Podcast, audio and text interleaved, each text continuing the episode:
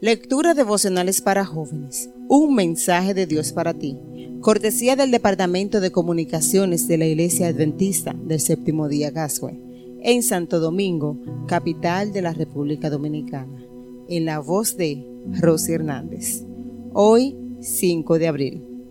Salvado por la buena fama. La santidad es el adorno eterno de un templo. Salmo 93.5.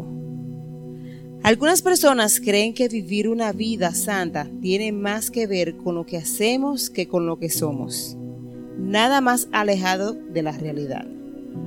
Aunque también es cierto que lo que somos se refleja en lo que hacemos y créeme, la gente lo nota. En el versículo de hoy, el salmista dice que la santidad es el adorno del templo de Dios. Y lo mismo puede decirse de nuestra vida, como lo ilustra la siguiente experiencia. Después de predicar en una serie de evangelización, iba de regreso a la ciudad donde vivía con mi familia.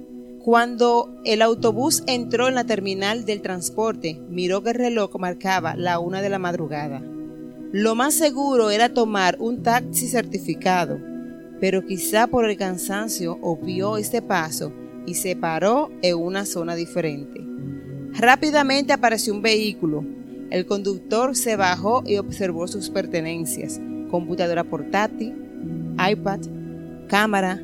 Colocaron todo el equipaje en el maletero y comenzaron el recorrido.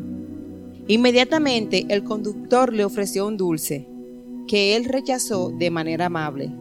Le ofreció una bebida, pero también la rechazó cortésmente.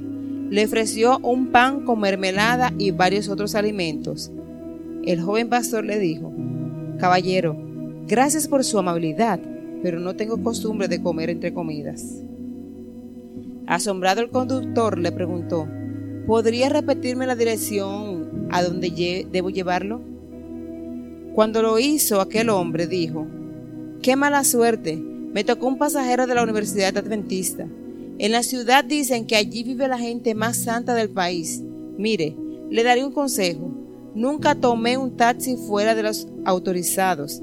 No se exponga a personas como nosotros que trabajamos en este gremio para robar y adueñarnos de las pertenencias de los pasajeros. Llegaron al destino. El conductor le entregó todas sus cosas y se marchó.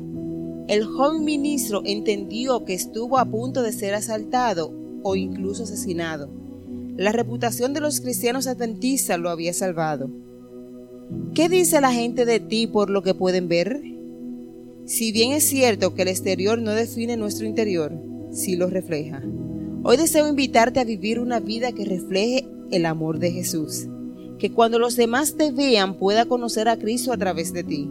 Por eso, el mensaje de Dios para ti hoy es, deja que mi luz brille a través de tu vida y que otros puedan conocerme. No tienes que dar un discurso, solo vive para mí.